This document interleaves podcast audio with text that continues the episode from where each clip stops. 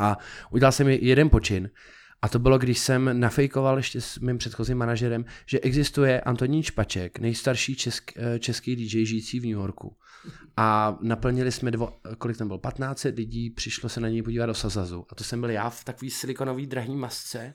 Moderoval to, jo, moderoval to na styd. To Sazazu se to dozvědělo po několika letech, že to, že to byl fake. A normálně jsme nafejkovali, udělali jsme mu Wikipedii, že hrál s Andy Warholem, natočili jsme nějaký videa, je to nějakých kolik, 8-9 let zpátky. A opravdu ty lidi to sežrali, že prostě tam přišel Antonín Špaček a zahrál a, a ty lidi mu tleskali a to jsem byl já v kostýmu. A sundal jsi tu masku na konci? Ne, ne, ne. Já jsem, já jsem, já jsem v té době jsem chodil s přítelkyní, která měla dědečka, který byl dost té masce podobný. Takže já jsem já jsem jako tam, uh, on, on, tam přišel, autem vystoupil limuzíní, lidi si ho fotili, on byl v tom oblečení, zalez do šatny, tam jsem byl já, on mi dal to oblečení, já jsem si ho dal, jenom jsem se upravil, dal jsem si kapucu, vyšel jsem ven takže i na Steam moderátor si myslel, že to je furt ten dědek prostě. Šel jsem za pult, hrál jsem a lidi, život skračuje, to je neuvěřitelný, ty vole. Zalez, jsem, zase se o toho oblík prostě ten dědeček, vyšel ven a prostě a už, a už tam přišli manažeři, zase, ježiš, pane Špačku, skvělý, perfektní, můžeme se s váma vyfotit, on jasně, není problém. Nastoupil do auta a odjel, no. Takový český sens, já jsem to chtěl zkusit, jestli lidi věří tomu, čemu vidí a, a to mi vyšlo.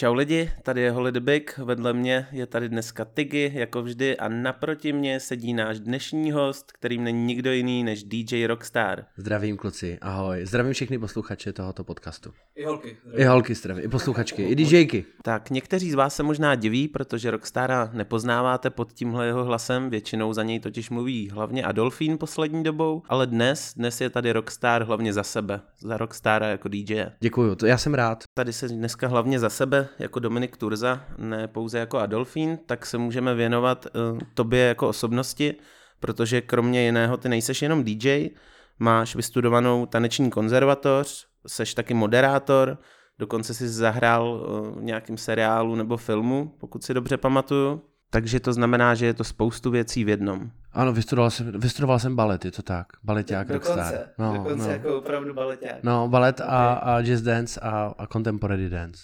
To už je hrozně dávno, kluci. Ale ještě umím tak tři pirulety ještě dám. Já právě nevím, kdy ty si děláš srandu a kdy ne. Ne, ne, to myslím vážně. To, to myslím vážně. Když tančím, tak to, tak ještě něco utočím. Když si vezmeme pojem rockstar a DJing, kde se vzal DJ Rockstar? Jak tohle to celý vlastně vzniklo? No tak, tak u, začnu, začnu úplně od začátku. Bylo to tak, že já jsem byl go-go tanečník v klubu Industry 52. No já jsem tancoval na bedně, klasicky. A uh, hrál DJ Beaks a uh, když skončil ráno, tak mi říkal, hele, ty, ty máš rytmiku, já potřebuji nějakého dohrávači DJ. To znamená, ty za mě budeš dohrávat od pěti do šesti a já tě za to naučím hrát. Bereš to? A já úplně nadšený, jo, chci to, jasně. A protože jsem vždycky chtěl být DJ, myslel jsem si, že se na to dají dobře balit holky, a vzal jsem to a DJ Beaks mě naučil hrát přes CD playery, to byly CD DJ stovky. A já jsem v té době dělal i breakdance a chtěl jsem byl být jako b-boy DJ, breakdanceový DJ. A potom mi dával šance v klubech a vlastně moje první hraní, který bylo úplně příšerný, bylo v Duplexu v roce 2003. A to mě hrozně seřval, pak já jsem zase trénoval a pak jsem začal hrát v eh, klubu Face to Face na bývalý Štvanici a tam jsem se začal jako rýsovat jako R&B hip-hop DJ. No, tak na první hraní duplex to není vůbec špatný, i když se ti to asi tenkrát nepovedlo tak, jak by si představoval. No, mě se úplně klepaly ruce, já jsem jako, s tím Q jsem měl fakt problém, abych ho dobře mačknul, teď jsem byl nervózní, měl jsem seznam treku, jak budu hrát za sebou, tak bylo to poprvé, poprvé je to vždycky jako těžký, no. Tak hlavně, že jsi to zmáknul. Uh, jinak na tom face to face to si pamatuju, to bude tak 16 let zpátky, protože já jsem tam chodíval pařit jako mladý. takže vím. Uh, nicméně, uh, kdy jsi vlastně z CDček přešel uh, na toho, na to, to, tu točící se placku, o kterou si tady mluvil předtím, než jsme spustili to nahrávání. A rovnou, jestli bys nám mohl říct vlastně z čeho hraješ a proč. Tak eh, já jsem, já jsem potom přišel jakoby na vinyl, já jsem se pak ještě tanečně vzdělával tím, že jsem jezdil do New Yorku vždycky tak na dva měsíce v roce, že jsem šetřil celý rok peníze a jel jsem tam se učit lock-in, pop-in a samozřejmě jsem tam studoval hiphopovou kulturu, chodil jsem tam na různý jako breakdanceový jako betly, chodil jsem do různých klubů, kde se tancovalo a ty DJové tam hráli z vinilů prostě a ty vinily k dispozici v Americe jsou, jo. Kor v tom New Yorku, tam prostě na ulici koupíte neuvěřitelné poklady na vinilech. První vydání třeba soundtracku Rockyho a tak, jako takovýhle věci, plus všechny hiphopové desky, plus disco-funkové desky a breakové desky. A začal jsem tam kupovat desky a potkal jsem DJ Frickyho, který, u kterého jsem viděl, že se i na desky dá hrát digitálně s počítačem. Já jsem byl úplně odvařený, protože v té době jsem tahal dva kufry s, des, s deskama, prostě šel jsem do klubu a pak za, po, po mně hrát, začal hrát takový sympatický kluk, který přišel s baťuškem prostě, kde měl notebook, vytáhnul dvě desky, takhle položil, zapnul takovou krabičku, Serato se to jmenuje, a začal Dobře. hrát. A já opět, a to není možné. A on může hrát jakoukoliv MP3. A já to, já to já nemám na, na desce, jak tohle můžu hrát, úplně jsem se styděl hrát jako potom zase po něm, jako, že, že, že mi to nepůjde. No a Franta se mi začal věnovat, zasvětil mě do světa jako DJingu toho technického. Já jsem v té době uměl maličko minimálně skrečovat, protože mě to učil Gypsy CZ. Ten mě učil skrečovat. Můj první mixák byl od, od Smoga vlastně. A od DJ Smoga. No a potom, potom jsem začal hrát jakoby digitální DJing přes, přes jako sice gramofony, ale přes Serato. Potom jsem začal hrát na hybrid, hybridní gramofony, které nepotřebují mít už ramínko. No a dneska hraju na konzoli uh, Pioneer 1000 SRT plus machine, plus ten sampler, na kterém si já zakládám a na kterém hodně trénu, abych tam dělal ten finger drumming přímo při tom hraní, plus používal nějaký efekty, aby to furt bylo sahání na hudbu, že opravdu něco za tím pultem dělá, že se snažíš vytvářet něco extra nového a něco unikátního v tu chvíli. Když se bavíme takhle o tom mašínu a o tom, jak se do toho všeho dostal, tak dá se říct, že jsi asi hodně ovlivněný hiphopovou kulturou. Naprosto. A já bych nikdy nezačal mačkat čulíky, kdybych neviděl DJ Viče v Teplicích, v klubu Unikomí, jak přines malý, e, malý MPCčko a tam máš čulík a byl tam nějaký zvuk, jo, a byly tam ty trumpety takový to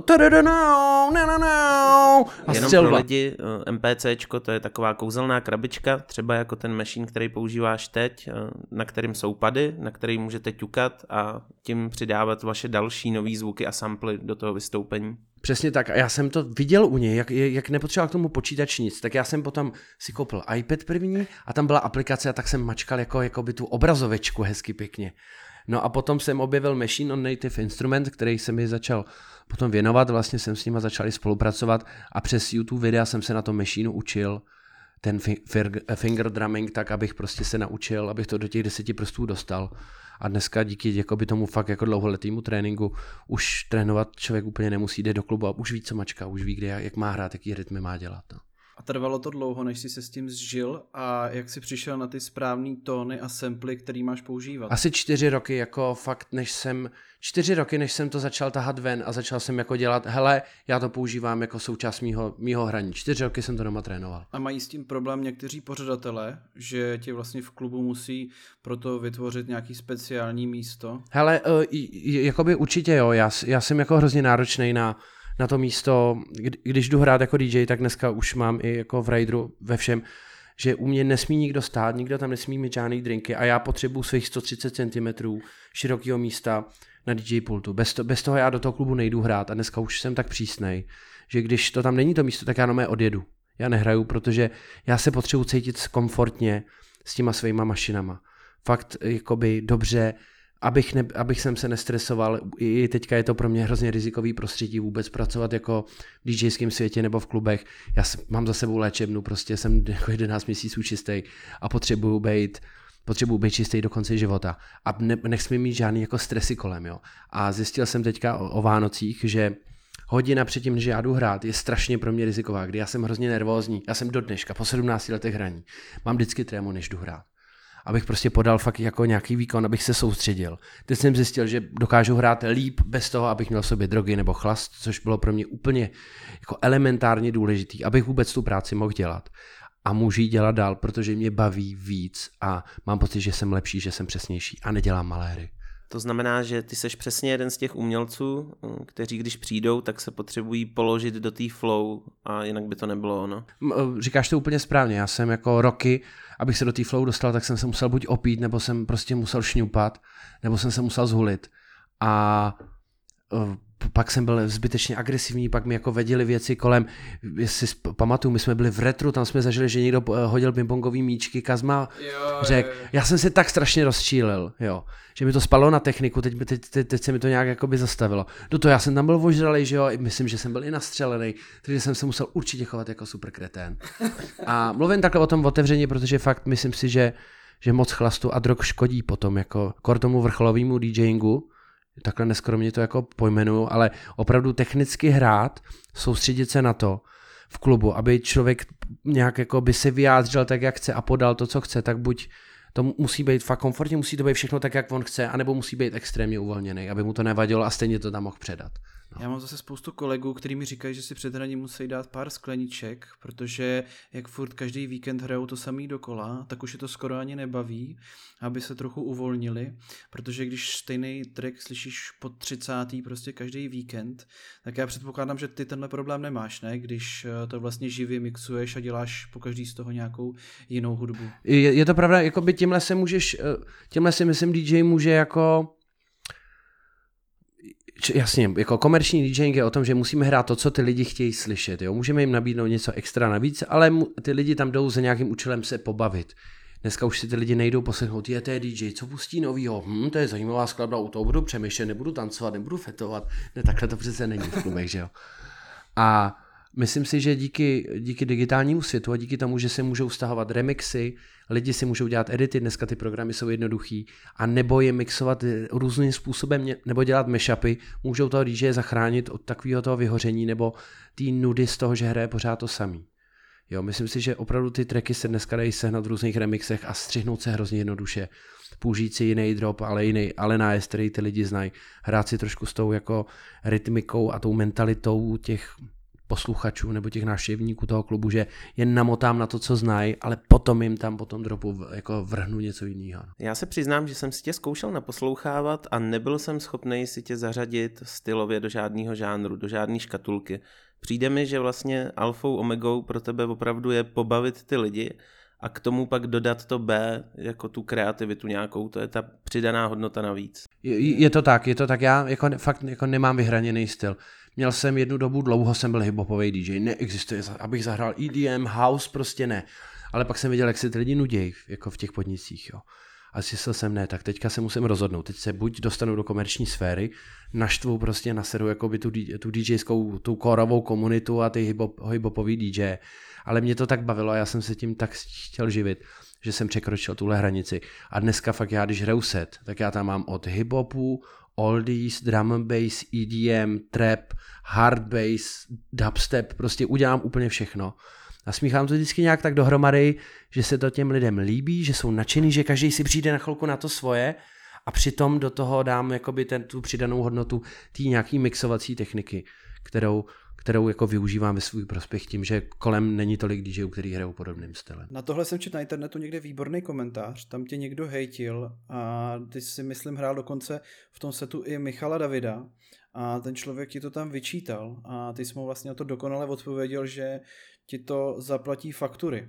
Protože co si budeme povídat, tak to u té uh, komerční scény je, že my hrajeme vlastně ty známé tracky. Uh, určitě, já jako hraju i korporátní firmní večírky. A jako firmní večírek není o tom, že já si tam jdu prezentovat, takhle, dneska už to vím, já jsem se musel vždycky strašně opít, než jsem šel na firmní večírek hrát. Ale byl ten blok nějaký prostě blo, jako DJský. Blo, blok, DJský blok tam byl, já samozřejmě jako ne, nezahraju normálně v klubu, nejdu do Epico, nezahraju tam Michala Davida.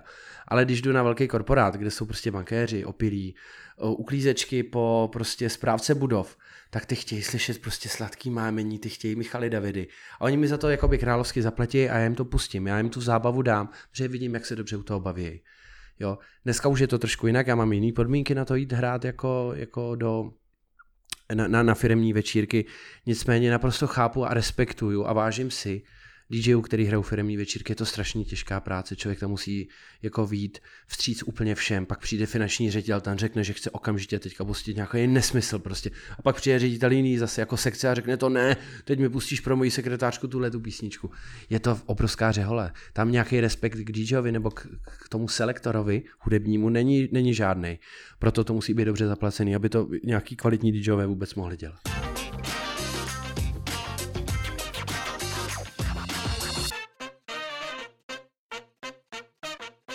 Tady je krásně vidět na tomhle, jak si o tom tak povídáme, že je tady obrovská škála vlastně toho hraní od nějakého undergroundu, kde můžeš hrát prostě někde ve sklepě na aftru, až po svatební DJ a to jsou prostě absolutně jiný světy, které se vůbec nepotkávají. No, já bych teďka uh, navázal trošku uh, na jiný téma. Uh, my jsme si pár věcí o tobě zjistili a jedna, jedna z těch věcí, které jsem se dočet, tak je to, že jsi vystupoval na Eurovizi společně s Gypsy.cz, je to pravda? Uh, je, a je to, ne, jak jsi s ním dělal? Ne, je to pravda, já jsem tam vystupoval jako smrtka, protože jsem jednu, jednu dobu jsem dělal takový hudebně animovaný vystoupení, jezdil jsem po talentpáních a Francie má talent a, a takovéhle věci.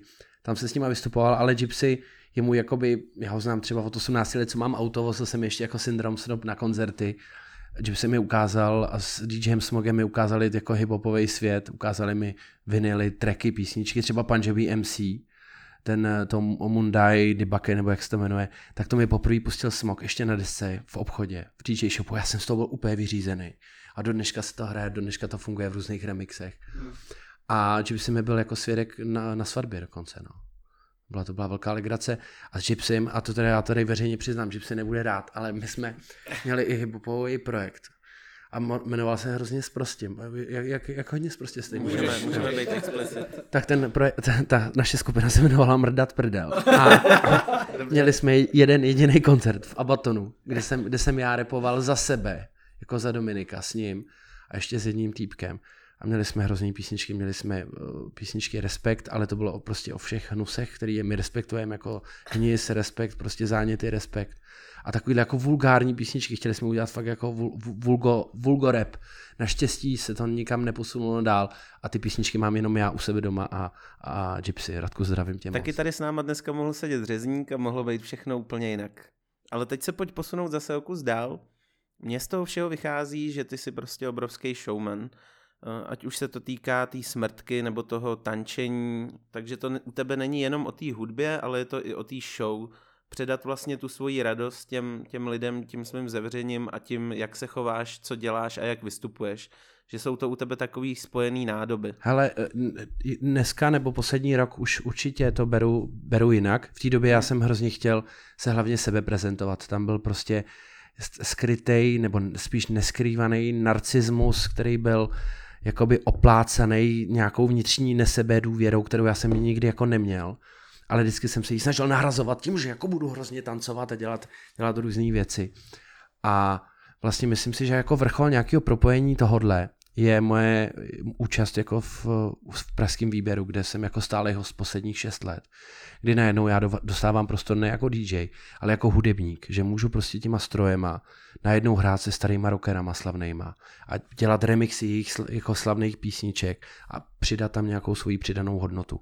A já mám hroznou radost, že mě za to ty starý rockeři od Michala Kocába po Michala Pavlíčka respektují za to, co dělám, jak to dělám. A já mám obrovský respekt vůči nim že to nesmím prostě splíst. Michal Pavlíček ti neodpustí, když uděláš rytmicky jednu chybu, nebo když něco zahraješ jako mimo tón, to ti neodpustí. A tam já cítím to, jako co mě hrozně baví a u čeho chci jako zůstat a vždycky chci dělat. Hrát s nějakou velkou kapelou, ať je to roková kapela, já jsem vůbec ji neznal, ale mě to zase strašně rozšířilo obzory jakoby o hudbě a jak to můžu zapojit do setu a co tam můžu dělat a to je, to je skvělý, jako fakt pak obrážet festivaly s velkou kapelou a vidět ty starý dětky, jak je to baví, jak je baví i koukat na toho DJ, že najednou uh, skrečuje kytarový samply Pavlíčka prostě a říkají si, jak to dělá, to není možný. No, nebo prostě hrál si Mafou tu aréně na koncertu, to je prostě zážitek, no. Takže super symbioza, pro jednou taky mladák a starouši na sebe nekoukají skrz prsty, ale skvěle se doplňujete a funguje, Přesně no. tak a já jsem tam za Benjamínka, jo, já jsem tak o 30, o 40 mladší než všichni ostatní tam, takže to je skvělý, že, že, že mě berou a že taky naslouchají tomu, aby, aby tam dostali tu mladší generaci na ty koncerty, což díky jakoby tomu podle mě trošku funguje, protože udělat drum and bassový pražský výběr je skvělý prostě. Já jsem to pozoroval, jak jsi s nima vystupoval a přišlo mi to hrozně zajímavý. A chtěl jsem se tě zeptat, jak té spolupráci vlastně došlo? Oni oslovili tebe, nebo ty je? Bylo to tak, že mi volal Michal Kocáb, že do treku Zubatá potřebuji smrtku, kterou viděl někde na internetu, jak jsem s ní vystupoval. A já jsem, když jsem s ním poprvé telefonoval, tak, tak prostě ne, někde jsem sebral odvahu a říkám mu, pane Kocábe, já, já, víte, já si živím jako DJ a chci se zeptat, kdybych připravil tři minuty vaš, jako, jako takovýho medley, takovýho jako mixu vašich skladeb, já bych vám to chtěl ukázat. A možná byste mě tam chtěl třeba i jako DJ jako na ty koncerty. A on řekl, dobře, máš tři týdny, za tři týdny se sejdeme u mě ve studiu, ukážeš to celý kapele. A já jsem trénoval a za tři týdny jsem jim to ukázal a oni řekli, to je boží, to, skvě, to chceme, to použijeme, prostě okamžitě tě bereme a takhle jsem se dostal do kapely. No. V poslední době si dělal podobný projekt vlastně i s Red Bullem, kde v rámci projektu One Track eh, vás Red Bull spojil jako víc muzikantů, kteří taky společně napříč žánry tvořili něco úplně nového, tak jestli nám dokážeš tohle to nějak popsat a přiblížit. To bylo, to, jako by to byl takový rychlej projekt, kdy prostě chtěli podpořit umělce, kdy Red Bull prostě řekl, ale pojď, pojďte kluci něco spáchat dohromady. A bylo to o tom, že jeden hudebník jakoby fakt dodá nějaký začátek, tady jsem to byl vlastně já, protože já jsem tam měl fungovat jako bubeník, jako mhm. finger drummer, takže jsem nastavil tempíčko a kluci se potom už na to jako nabalovali a vždycky tam přidali jako kus svýho. No a potom to jeden člověk dal dohromady, aby z toho vzniklo jako tohleto, tohleto, to, tohleto dílko. Je to zajímavé, ale člověk se s těma lidma nesetká, je to jiný, než mhm. pracovat jako ve zkušebně a, a zkoušet si na něco přicházet. No. A pracuje teda Rockstar uh, raději v týmu nebo radši sám za sebe? Protože z toho všeho je vidět, že ty seš prostě mašina na kvalitní content, ale takováhle mašina buď musí mít skvělý tým lidí kolem sebe postavený, a nebo musíš být schopný si většinu věcí udělat sám. Ale já si to, já, já, můj tým lidí je já, můj manažer a můj grafik. A to je všechno. Můj manažer má na starosti prostě jakoby ty obchodní stránky a já to musím vyrobit, sestřihat, připravit, vymyslet. Vymyslet koncept, návrh. A naštěstí jako moje vyšší moc mi dala tu střízlivost, kdy já tohle všechno stíhám. Jo? A chodím spát a zbudím se a mozek funguje a žádný kocoviny a nic takového. Tak, takže na tom pracuji a jako spolupráci miluju, ale já musím ty lidi respektovat a musím, musím si jich vážit. Dneska je to pro mě jako hodně víc důležitější. Ne si někomu jako přicmrdat nebo někomu líst do prdele a pracovat s ním, ale vážit si ho, abych já mu chtěl dokázat, že prostě jsem jako skvělej. A to třeba u toho pražského výběru to takhle perfektně funguje. Jo. Nebo když mi zavolá Comic Con, Dominiku, prostě vyrob, vyrob nám jakoby zahajovací, eh, jakoby DJský set na, na pět minut. Co ti napadá? No tak jedu tam, říkám, no napadají mě vězní války, Harry Potter, tohle všechno, to si smíchá dohromady, takovýhle kostýmy chci mít na sobě prostě. A, a, a jdu do toho. A těším se na letošní Comic Con zase, ježiš, to bude boží. Přijďte se podívat, kluci.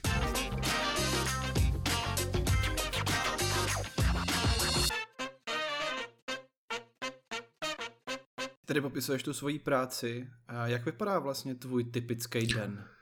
No, teď, teď, vypadá trošku, teď vypadá trošku jinak. Mimo karanténu teda. mimo, mimo, já jsem typický den mimo karantény nezažil, protože já jsem 13 let neměl střízlivý den. Jo. Já jsem z léčebny šel rovnou domů a už byla, už byla karanténa. Takže můj typický pracovní den neexistuje, ale jak, jakoby covid den funguje tak, že teďka chodím trošku víc později spát, protože se koukám na Netflix a na starý japonský filmy, prostě jsem pošáhaný. No. Mám přítelkyni, se kterou, který se věnuju, který sedí na mě čumí. No. Učitelka. Zdravíme do backstage. Zdravíme do backstage. No, ta, ta učí žáky z speciální školy, takže prostě má dalšího postiženého u sebe, což je dobrý, že se mnou umí pracovat. Ale zbudím se, podívám se na nějaký svůj rozvrh plán, co mám, co mám na starosti, vymyslím nějaký video, nevymyslím, hrozně je to jako o nějaký mý náladě a emocích. Já nemůžu dělat, když jsem smutný, ale když mám dobrou náladu, tak mám milion nápadů. Takže si jich pár zapíšu, mám doma teďka flipchart, kde si napíšu jakoby nápady, co chci dělat, něco vymyslet, teďka se všechno točí kolem Adolfína, takže dělám s Adolfínem, teď jsem vydal album u Suprafonu, příští týden jdu do DVTV k Veselovskému, jdu do, na Blesk na rozhovor, do novinek, do práva, teďka mě čeká jako obrovský kolečko jako, jako tohodle, plní se mi sny, moje kariéra je úplně jinde, než, než byla před, před, před karanténou nebo před delfínem. A je skvělý, že já můžu všechno, co jsem za tu dobu se naučil, teďka zúžitkovávat díky jako tomu obrovskému mediálnímu zájmu, který je o mě a o toho Maňáska kde mám ruku v jeho prdeli. A to je prostě, to je skvělý, já s tom mám velkou radost. Já vím, že, no, vím, že to nebude, jako Adolfí není projekt na, na celý život. Jako jestli ještě rok bude fungovat, tak to bude skvělý. Adolfín se bude soustředit na děti, to bude zvlášť projekt Adolfínu junior, ale jinak Adolfín z, jako zanikne. Ale ten objev roku toho Anděla nebo Žebřík prostě chci hrozně. Stihli jsme vydat album do konce roku. Fanouškovskou základnu to má velikou, prodává toho víc než Jarek Nohavica, takže, takže uvidíme. To je velká věc. Já se chci zeptat na otázku, která mi v hlavě šrotuje úplně ze všech nejvíc. Jo. Nemrzí tě to trochu? Ty vlastně 17 let něco buduješ, umíš něco s mixážním pultem, prostě musel se to naučit, stálo to eh, hromadu dřiny a potu a najednou taková triviální věc, jako je změněný hlas a maňásek na ruce, tohle to všechno, eh, tuto tvoji snahu vlastně veškerou jako mediálně překoná. Uh, ne, nemrzí mě to teďka v tuhle tu chvíli, protože jsem střízlivý a dívám se na, svůj, na, na svět a na svůj život úplně, úplně jinak. On mi dává vstupenku do toho nejvyššího světa show businessu. Jo. Řešíme pořád prostě jako late show s, s ním. Já se setkávám s úplně jinýma lidma. Já produkuju najednou nejenom sebe, ale produkuju Ivu Freelingovou, další jako různý interprety. Dělám jim hudbu více věnuju svýmu studiu. Vidím, že prostě ta produkce, kterou vyrobím a odvezu Exonovi a ten ji prostě zmástruje, že má nějaký smysl hlavu a patu. Hrozně mi pomáhá Dafonik, Ondřej. Děkuju, děkuju moc, Ondro, chci ti poděkovat takhle jako veřejně. A to, to je skvělý, to mě nabíjí. A naštěstí ten maňásek je tak univerzální věc. Já s ním můžu cestovat, můžu s ním točit reklamy, může, můžu repovat díky tomu. Já se nestydím repovat, protože se schovám za maňáska a můžu vyprávět svůj životní pří, příběh přes něj. Jo. To je třeba v tom albu. Jako písničky o drogách, písničky, jak se mi rozpadlo manželství. To je, já bych, já bych nikdy za sebe nemohl repovat, jako být ten hustý, jako, jako jo, protože bych, bych to nebyl já, ale z, můžu se schovat za něj. Takže já, ze mě se stal interpret, prostě hudební producent. Díky, díky němu, jako já, já jsem mu moc vděčný. On mě zachránil z toho, abych já nemusel do normální práce, protože se furt můžu věnovat tomu, co mě baví, kreativitě, hudebnímu průmyslu a, a hudbě hlavně. Já jsem se chtěl ještě zeptat, eh, jak vlastně vypadá DJ set s Adolfínem?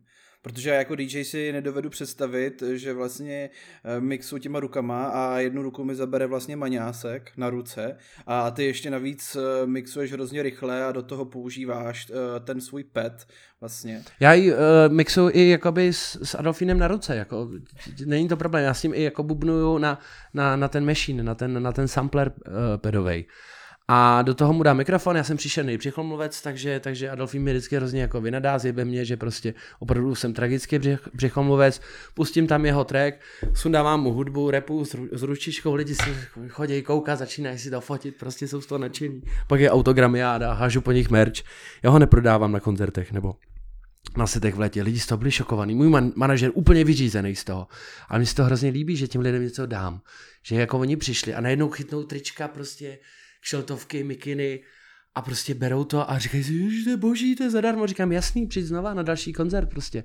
A hlavně, jak chodí úplně jiný lidi se na mě koukat jako na DJ a to vidím i na těch svých setech, který strašně fungují. Já jsem začal hodně pozdě, protože jsem chtěl, aby se všichni DJové teďka vyblbli prostě onlineově tak eh, mě poslouchá úplně nová skupina lidí a těším se, až se otevřou kluby a festivaly, kdy se ty lidi na mě chtějí fakt přímo jít podívat.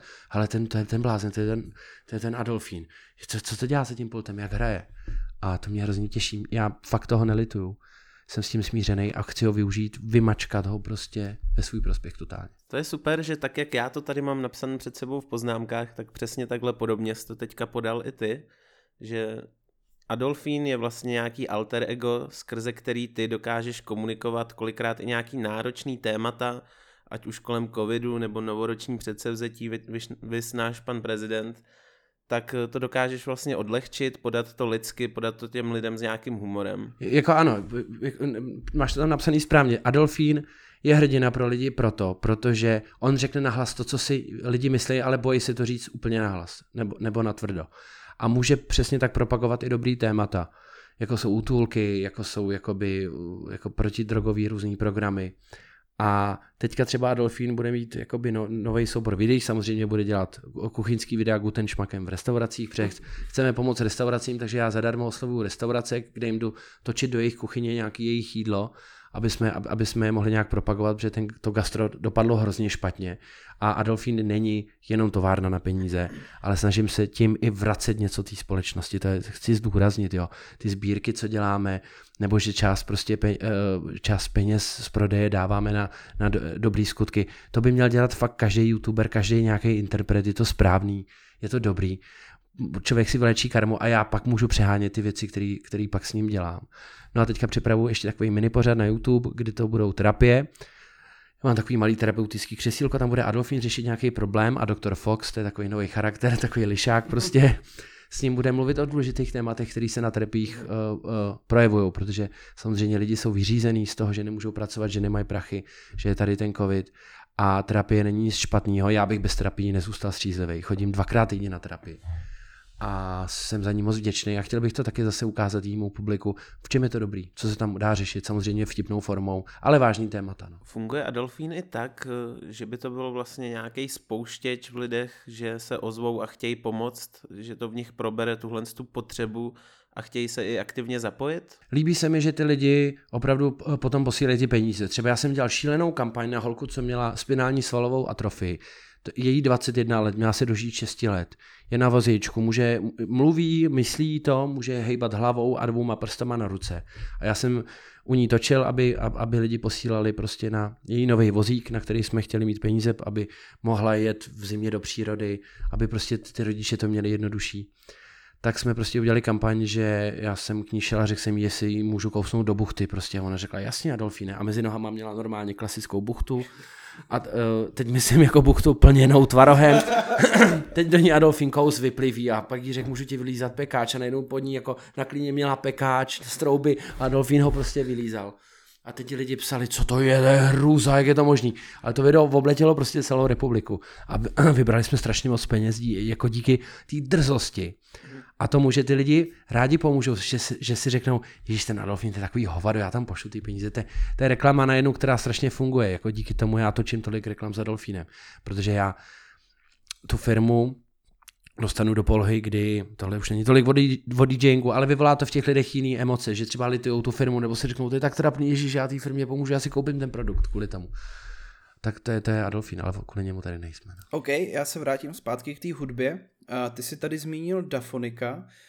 On uh, funguje jako tvůj koproducent, nebo ti masteruje tracky, nebo jak to vlastně je? On pro mě funguje na, na mastering a taky funguje trošku jako aranžér. My jsme si hrozně padli do noty s Ondrou Jankovičem, si hrozně sedneme s tím, když máme nějakou ideu, jak to zpracujeme a co uděláme. A teďka jako hodně děláme projekty dohromady, pracujeme na té IV, na IV Freelingový, že tam mě zabije, když se tohle dostane do, do éteru dřív, ale to nevadí. Jdeme teďka točit s ní videoklip a s Ondrou je to skvělý. Děláme i zakázky jakoby obchodní, když někdo potřebuje nějakou znělku nebo něco a vyrábíme, vyrábíme písničky vlastně jako multižánrový.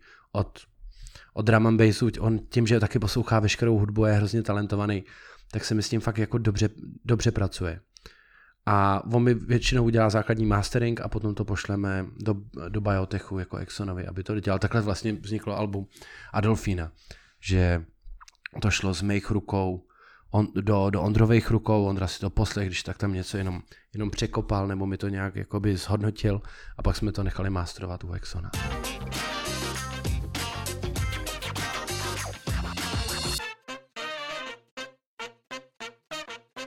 To mě přivádí k myšlence, že ty máš SoundCloud i YouTube nabitej různýma mashupama, bootlegama, remixama a většina té produkce vychází z nějaký myšlenky. Máš prostě rád nějaký budování na něčem nebo skrze Adolfína. A jestli tě třeba taky nenapadlo, že by ses chtěl e, víc zaměřit na ten svůj core, na ten hip-hop, nebo teď na elektroniku, nebo nějaký mix obojího? Hele, uh, dí, jako díky tomu, to, to, mi, to mi dovoluje Adolfín. Jo, když na tom Adolfínově treku není jenom, nejsou jenom hiphopový tracky, je tam elektro, je tam, je tam EDM, je tam takový jako tech houseový track, tralala in ulala. A o, teďka třeba mám dodělaný drum and bassový track, potom... Takže v něm se to vlastně spojilo. V něm se, něm se to spojilo. Kapitán Demo mi udělal, udělal na tom featuring. Já teďka funguji jako producent, že umím jako, vy, jako vyrobit track, ale může vyrábět i svým dalším charakterům. Mám Dragana bezproblémoviče, k tomu teďka dělám fantastický ruský hard bass, do kterého jsem se zamiloval, a to puštím v autě prostě. No, a o, o, to bude hardbassový track, který se jmenuje Není problém a na ten se, na ten se strašně těším. Ten styl se mi hrozně líbí, takový speedhouse se tomu říká v Evropě nebo jak. A to myslím, že, t- že tady chybí. Hrozně jako by tohle začnu hrávat na Mejdanech. Hrozně se mi ten styl líbí. Takže vlastně to, co ti chybělo, ta kombinace těch stylů, tak ty díky Adolfínovi uh, to můžeš teďka dělat a dávat to ven. A nepřemýšlel si ještě, že bys udělal něco vážnějšího pod nějakým jiným alter egem a takhle to dal ven? Vůbec jsem takhle o tom nepřemýšlel, ale, ale dě, děkuji Jirko za, za možnost. Já jsem ty vážný témata projel přes toho, přes toho delfína. Třeba track jen pro dnešek je opravdu o tom, co jako o čem si myslím, že je závislost a co je důležité, jak, jak s ní bojovat, žít jako ze dne na den, nemyslet na to, co bylo a nemyslet na to, že už si člověk nikdy nemůže napít nebo tohle. A proto se jmenuje ten track jen pro dnešek, to je mantra anonymních narkomanů, na který docházím. A něco vážného za sebe. Mně se líbí produkovat takhle, takhle třeba tu Ivu Freelingovou, chceme z ní udělat, já to, to nemůžu říkat vlastně, jako, jaký, jaký album. Musím se zastavit už.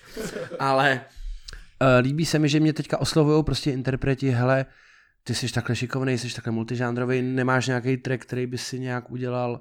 No jasně, že mám. A posílám jim to, no. Akorát Rytmus a Ego nechtějí furt moje tracky, já to Ještě k té produkci, eh, jak dlouho vlastně trvalo vyrobit to album a kolik je na něm celkem tracků? Na albu je 11 tracků, trvalo mi to od dubna do, do konce září a o, jsou tam samozřejmě tracky, které už jsou vydaný, ty neúspěšnější od koronaviru. Ten jsem s, s chodou okolností složil i instro, i i text, ten jsem složil v léčebně ještě, to bylo hustý. Tam totiž ne, ne, nemáš počítač ani mobil, oni tě obučují vždycky jenom na chvilku. A to já jsem jako po večeri, když jsem měl ty dvě hodiny okno, tak jsem rychle dělal na tom počítači prostě hudbu a psal jsem texty. No. A má 11 tracků, je vydaný u Suprafonu, Suprafon mě sám oslovil, já jsem nemusel nikomu volat, nikde se jako, jako nevím, dělat řitní alpinismus. Úplně splněný sen, umřel Karel Gott a přišel Adolfín na, na Suprafon prostě.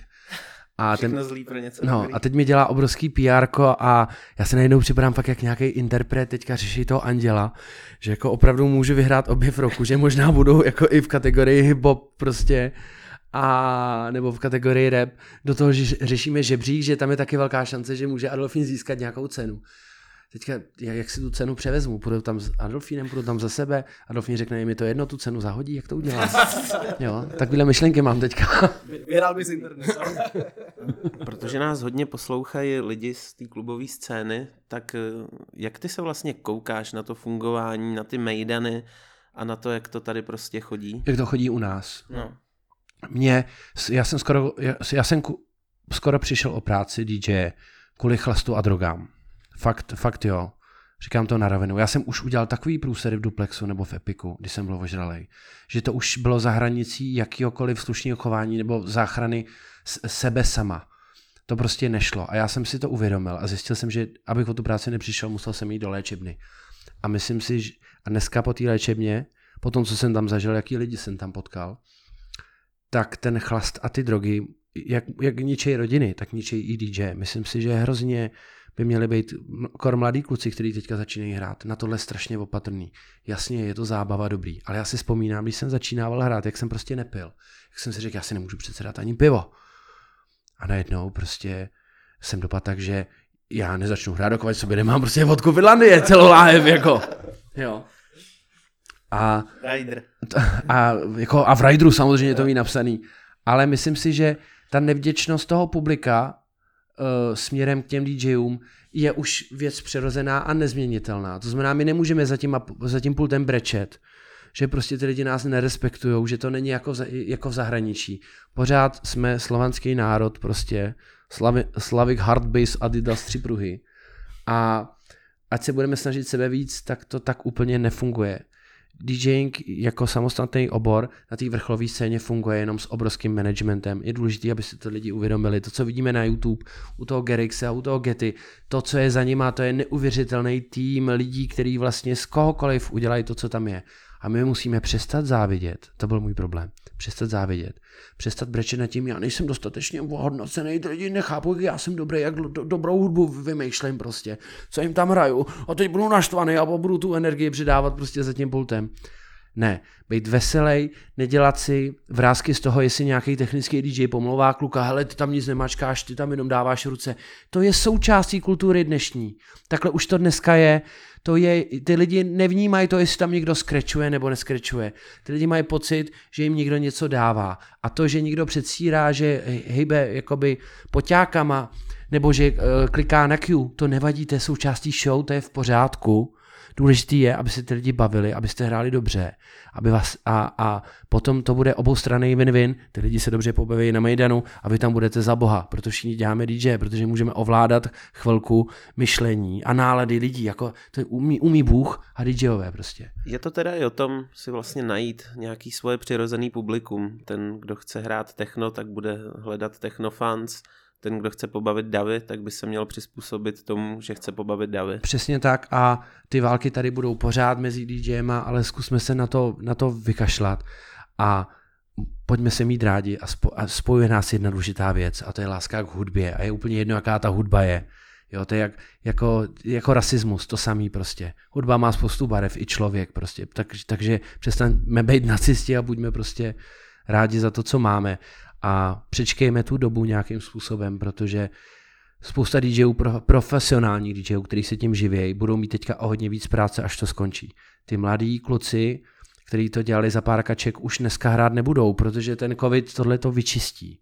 Jo, což si myslím, že hrozně pomůže i té DJské scéně ve všech žánrech. A jak na klubové scéně, tak na festivalové. Zůstanou u toho velký hráči a dobrý DJové, takže v klidu vyčkejme, budeme se muset všichni naočkovat, jinak podle mě nebudeme moc hrát.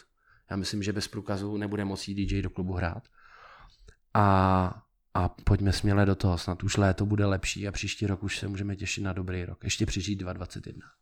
Já si pamatuju, my jsme spolu jednou hráli v Retru na nějakém maturitním mejdanu a ty jsi mi tam vlastně říkal, že mezi DJem nemáš kamarády, ale kolegy, že máš jenom asi jednoho nebo dva kamarády a a chtěl jsem se zeptat takhle v té karanténě, jak jsi byl a v té léčebně, eh, tak vykrystalizovalo se to nějak, našel jsi přece jenom nějak třeba víc kamarádů mezi DJema, i když se s nimi nestýkáš? Já mám, za, za ty roky mám dva DJ jako kamarády, který si myslím, že fakt respektu a beru jako opravdový přátelé a to je DJ Flux a DJ Lova z Ostravy.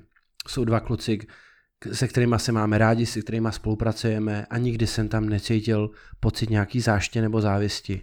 Jsou to úžasní lidi, úžasní muzikanti pro mě, skvělí DJové a s nimi jsem měl vždycky jako velmi jakoby do, dobrý vřelej vztah. Ale jinak je to těžký. Kor dneska, já jsem pak už hodně kalil, takže jsem kalil s kalicíma DJem a pak na mě koukali divně lidi, eh, DJové, kteří tolik už nekalili. Teďka nekalím vůbec, takže mi žádný jakoby kalící DJové nezbyli. A uh, už si z toho ty vrázky nedělám. Já jsem strašně řešil, co si kdo o mě myslí a proč mě ty Joe nemají rádi a ne, na to už si dneska kašlu. Dneska mi to je fakt úplně jedno. Já jsem vyřešil strašně moc svých vnitřních osobních problémů a díky tomu prostě je mi dobře, kluci. Proto jsem tady, jsem střízlivý, je neděle odpoledne, v tuhle tu hodinu by se mi třásly ruce prostě, byl bych úplně vyřízený. No, velký respekt za to, jak dokážeš takhle o těchto věcech mluvit, protože bych skoro řekl, hoď kamenem, kdo jsi nezažil tuhle tu éru velkých mejdanů, zášti, pomluv nebo něčeho podobného.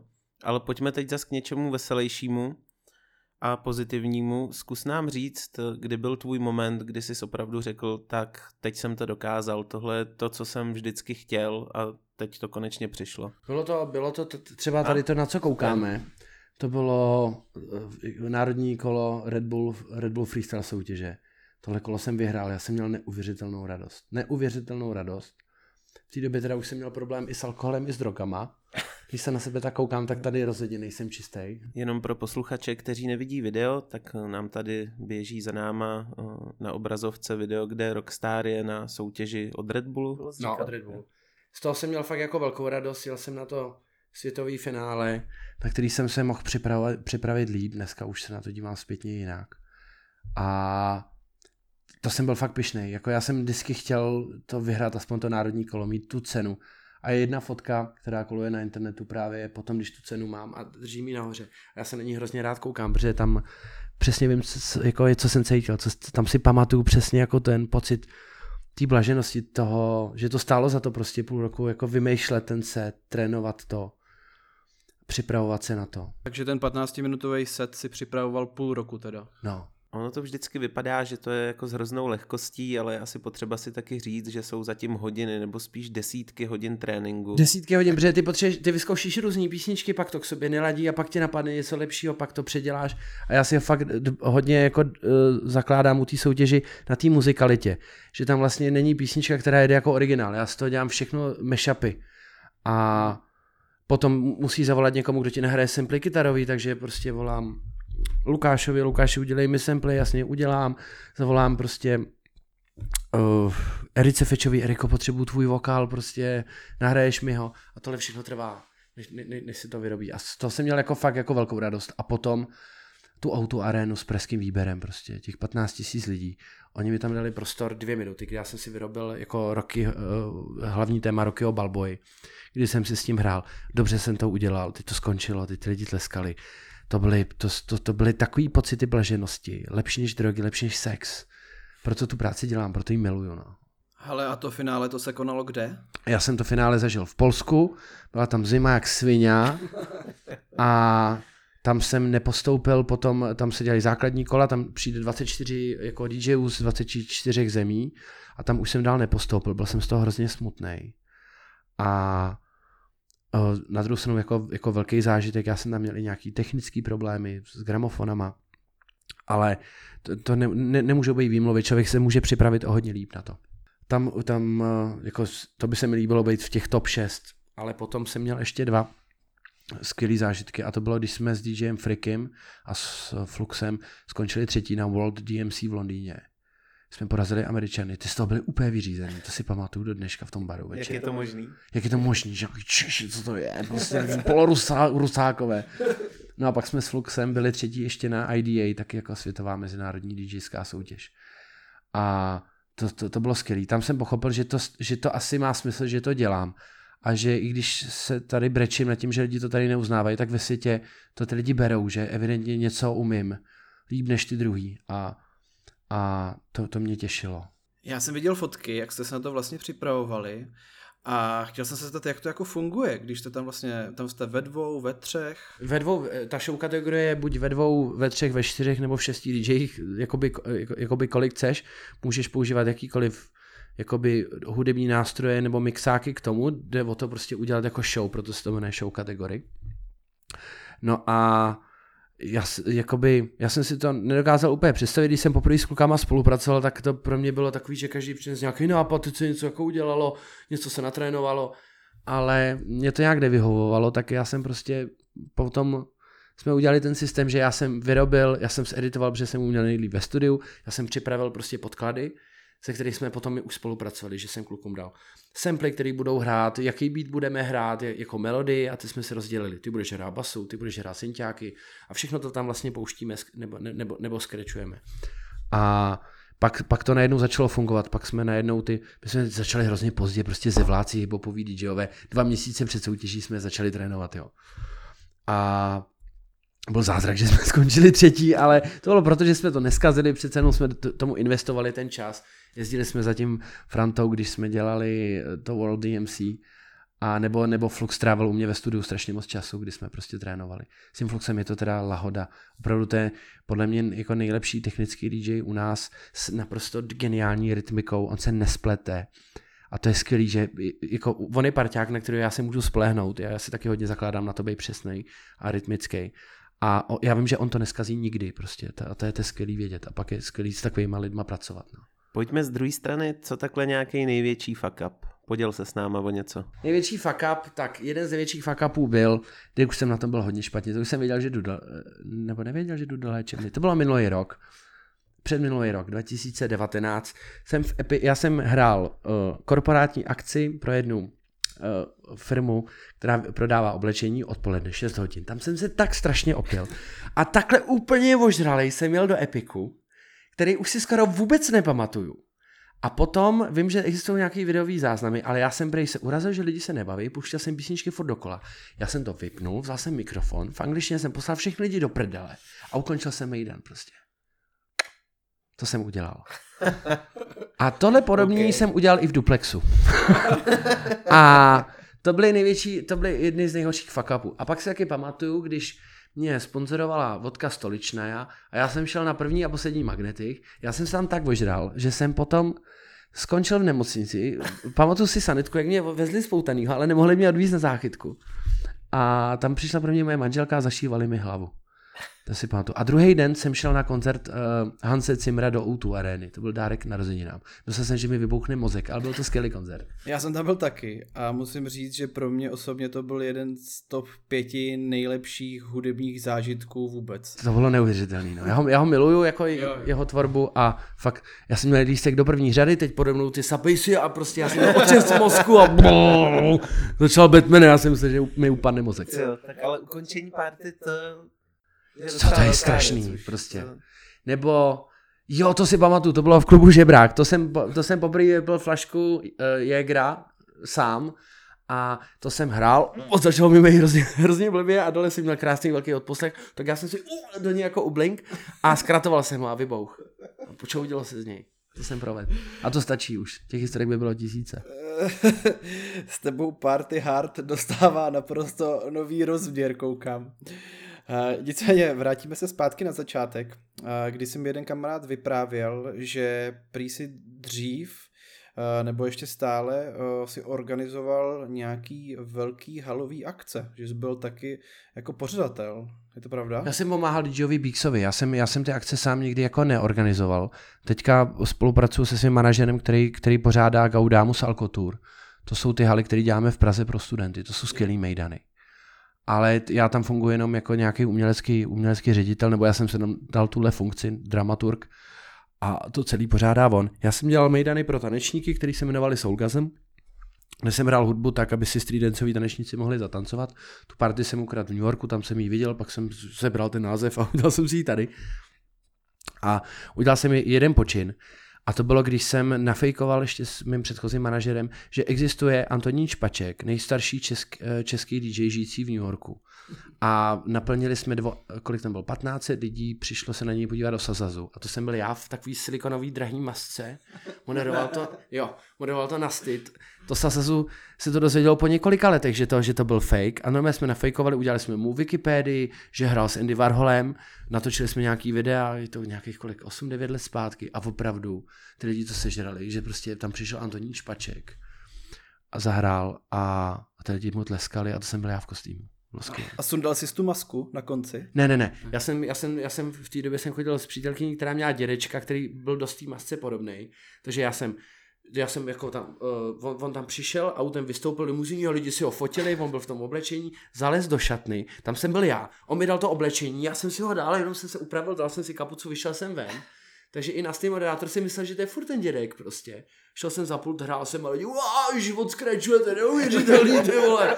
Zalez, jsem, zase se o toho oblík prostě ten dědeček, vyšel ven a prostě a už, a už tam přišli manažeři, se ježiš, pane Špačku, skvělý, perfektní, můžeme se s váma vyfotit, on jasně, není problém. Nastoupil do auta a odjel, no. Takový český sens, já jsem to chtěl zkusit, jestli lidi věří tomu, čemu vidí a, a to mi vyšlo. No byl skvělý. A ty, jak jsi mluvil o tom New Yorku, eh, jezdíš tam ještě pořád? Nebo cestuješ po světě za tou hudební kulturou? Úplně už tolik ne, já, eh, já miluji jako velký aglomerace, takže jsem byl i v Tokiu se podívat, tam jsem si i zahrál, to bylo skvělý, ten nádherný místo, město. A do, v New Yorku už jsem dlouho nebyl, tak 4-5 let jsem nebyl v New Yorku. Jezdím hodně do Austrálie, mám tam nejlepšího kamaráda, tam jezdíme surfovat. A do toho New Yorku bych se chtěl určitě podívat. Já vůbec, já chci udělat Adolfín kolem světa, jo, protože si myslím, že by to byl skvělý závěr jako celého Adolfína. Natočit prostě 12 dílů z 12 různých světů. A cestovat chci. Já za tou hudbou a ty podniky, já už to tolik nevyhledávám, ani nechci. Mně nedělá dobře koukat na opilý, zdrogovaný lidi, já tam vidím sebe, jaký jsem byl.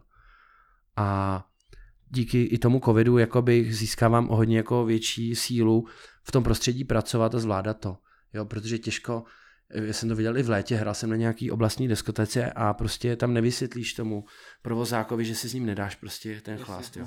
Ale prosím tě, ty jsi byl v v Praze, tady to neplatí, dej si ty vole, dělej. No a, furt, a je těžký jako furt říkat, hele děkuju moc, ne, nedám si díky moc, ne, já už musím jet, víte, děkuju, naskánou. A na tenkým ledě pak. Ne? Já jsem na tenkém ledě, mý adiktologové taky jako kroutí hlavou, proč to chci furt dělat, já říkám, já to miluju, prostě ta hudba, to je To znáte kluci, prostě kdo, kdo zkusil být DJem, tak nechce nic jiného už.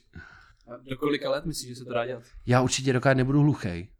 Já určitě, protože já chci hrát potom Oldies Party, ale Oldies jako R&B z roku 2000, prostě pro ty starý báby, co tam budou tvrkovat těma si schlejma prdelama. To podle mě bude super. Jako. Podobně tady s náma mluvil i Tokátko, který prohlásil, že dokud bude chodit, tak za ten mixák prostě líst bude. No a prostě pak a budu sestřelovat mladý DJ, že budu skrečovat, dělat tyhle věci, hrozně to chci, těším se na to, až budu starý DJ. Jako. To pak bude v tom sasazu ten starý pán jako live už. Ano, přesně vždycky. A mě k tomuhle ještě napadá, uh, můj dobrý kamarád se mi zmínil, že se na něj udělal obrovský dojem uh, při mistrovství světa v hokeji v roce 2015, když jsme ho tady pořádali u nás. Takže vlastně ty funguješ uh, dost často i jako doprovod, který umí jako nějakou zábavnou a hudební formou vyplnit ten volný čas na těchto těch velkých halových eventech. To bylo, to, to bylo, to bylo skvělý. To bylo, to bylo zase o tom, že jsem eh, dostal od známého ten správný e-mail, kam jsem natočil videa. Protože jsem věděl, že není dobrý jenom volat a škemrat, mm. ale vždycky jim něco poslat. A natočil jsem takový ty, eh, ty, ty melodie hokejový a na správný e-mail a najednou mi volali z Českého hokejového svazu Dominiku, co kdybyste byl prostě na každém tom vystoupení jako DJ. A já jsem řekl, jasně chci. A, bylo, a, a byl to neuvěřitelný zážitek. Hala plná lidí, že Hala plná lidí, teď ty máš 30 vteřin, prostě je pokojně, 30 vteřin, než prostě bude buly, tak to tam pr- prdneš. Teď hrajou Rusáci proti USA, takže si připravujou ruský věci a ty tam ty popaláš, vy, ty vole. Jo, to bylo zase multižánrově skvělé, jako skvělý. To jsem si užil moc a moc rád by jsem eh, se zase do té haly vrátil zpátky a ty, ty různé sportovní akce, já myslím, že mě tam berou, protože za prvý hrajou, hrajou multižánrově a za druhý já často animuju ty sporty, potom ještě tím mešínem, jo? že třeba když vyskočí jezdec na snowboardu, tak tam nám výbuch, prostě, takže to vypadá jako v nějaký pohádce, prostě nájezd, a teď ho skočí nějaký trik, dopadne, já řeknu finish him, nebo prostě, jo. Takže, takže ty, tyhle ty události jsou skvělé, na, na, na ty se těším. Tohle celé naše povídání, který už tady přes 50 minut vedeme, se točí opravdu hodně kolem kreativity. Dokážeš nám říct nebo sdělit, jak takový kreativní proces u tebe vzniká, kde se to v tobě bere všechno? Já myslím, že nějaký za, zakrněný vnitřní dítě, který ve mně furt je, jako. že ta hravost jako je, tam, je tam z toho, že prostě určitým způsobem jsem furt jako malej že jsem jako fakt jako, jako dítě a že miluju eh, pohádky, animované pohádky, že miluju. Já jako hodně čerpám a saju a recykluju věci, co vidím, jo. Když vidím Simpsonovi, jak jsou postavený, když vidím různý stand-up komiky americký, tak mě to, mě to hrozně baví, fascinuje. A ta hravost, myslím si, že to je, to je základ. To, já si hraju i s, i s, jako s těma maňáskama, já si hraju doma, i když se netočím někdy. Já si, pak já si přestěhnu, že mám jako auto a to mluví na druhý auto. Nebo prostě mám takový maňásky na prostě s tím jsem ještě nevystupoval, chodím si prostě takhle s nima a to já to dělám normálně, no. Já o tebe vím, že ty jsi velký milovník Star Wars. Jsem. Jako já, já to, mám, já to mám taky rád. Co říkáš na poslední tři díly? Pojďme skočit jinam. Hele, já jsem mi to odpustil díky Mandalorianovi, který to úplně miluju. To miluju Mandalorian. Teďka třeba moje mladá přítelkyně neví, co jsou vězní války, takže my jdeme úplně od začátku. A já si mi řekl, že až skončí všechno, jak se rozejdem, ale proto, proto se na to nechce koukat. Ale nicméně je to pro mě podstatná jako součást života. Ovlivni, ovlivnilo mě to jako dítě. Mám ty kostýmy doma, mám ty helmy doma a těšte se na Comic Con, bude tam Mandalorian jako DJ, bude to skvělý. Tak uh, může mi uklidnit, ono se chystá teďka asi 9 seriálů nebo kolik. no, já mám, já mám, z tohohle mám velkou radost, jako opravdu jo. A teďka vidíš, no musím si vzít ještě zbytu kde jsem žil s manželkou spoustu věcí, co, co mají tematiku vězných válek, to si, ale nevím, kam si to dám do toho malý ubytečku. A taky jsem o tobě četl uh, zajímavost, že prý sbíráš nějaký tenisky, nebo něco takového. Já sbírám tenisky Jeremyho Scotta, s těma křídlama, adidasky. Hmm. Mám jich nějakých 30 párů, ty miluju a ty boty si jako holidbám, takže já je nosím jako většinou nějaký speciální akce. Já hodně, hodně mám rád extravagantní boty a těším se zase na letní sezónu a na to hraní a hlavně pulty, kde, nejsou, kde jsou vidět nohy, protože prostě já ty boty chci prodat, aby ty lidi viděli. Takže ty, ty sbírám, ty, ty miluju ty boty. No. Takže když tak pro promotéry, pulty, kde jsou vidět nohy. Přesně, důležitý. přesně tak. Tak máme za sebou 58 minut povídání a ještě předtím, než se rozloučíme a poděkujeme ti, tak na tebe máme rychlej výslech. Dostaneš pár otázek, moc nad tím nepřemýšlej a okamžitě vypal nějakou odpověď. Dobře. Tvůj nejoblíbenější interpret. James Brown. Co nemůžeš vystát? Hrajega. Nejlepší klub, lomeno festival, lomeno event. Beats for Love. Na co tě lidi můžou pozvat na baru? Na studenou Coca-Colu s ledem a limetkou. All time track. Plody moří. Burton Friends. Tvůj vzkaz lidem v téhle těžké době. Omlouvám se všem, který jsem ublížil, když jsem byl pod vlivem drog nebo alkoholu. Je vás spousty a já si to nepamatuju. Omlouvám se. Tak jsme na konci. Já ti chci hlavně poděkovat, že jsi mezi nás přišel a že jsi na nás udělal čas, protože evidentně máš ten kalendář teďka hodně nabitej. takže díky za to, že to uslyšej i ty lidi, kteří mají rádi nejen Adolfína, ale i Rockstara jako DJ a hudebníka. Mně se líbí, že tohle děláte kluci a je to dobrý. DJové pro, pro DJové je, je, je to důležitý. A je to, spojuje nás to, pojďme se mít rádi, pojďme tu dobu přečkat a ty mejdany si užijeme hrozně. Můžeme zatím trénovat. Co vy na to? Super. Tak jo. Tak Souhlas. Moc Díky děkujeme, moc. Taky. ať se daří. Taky. Ať to drží hlavně. Čau kluci, čau posluchači.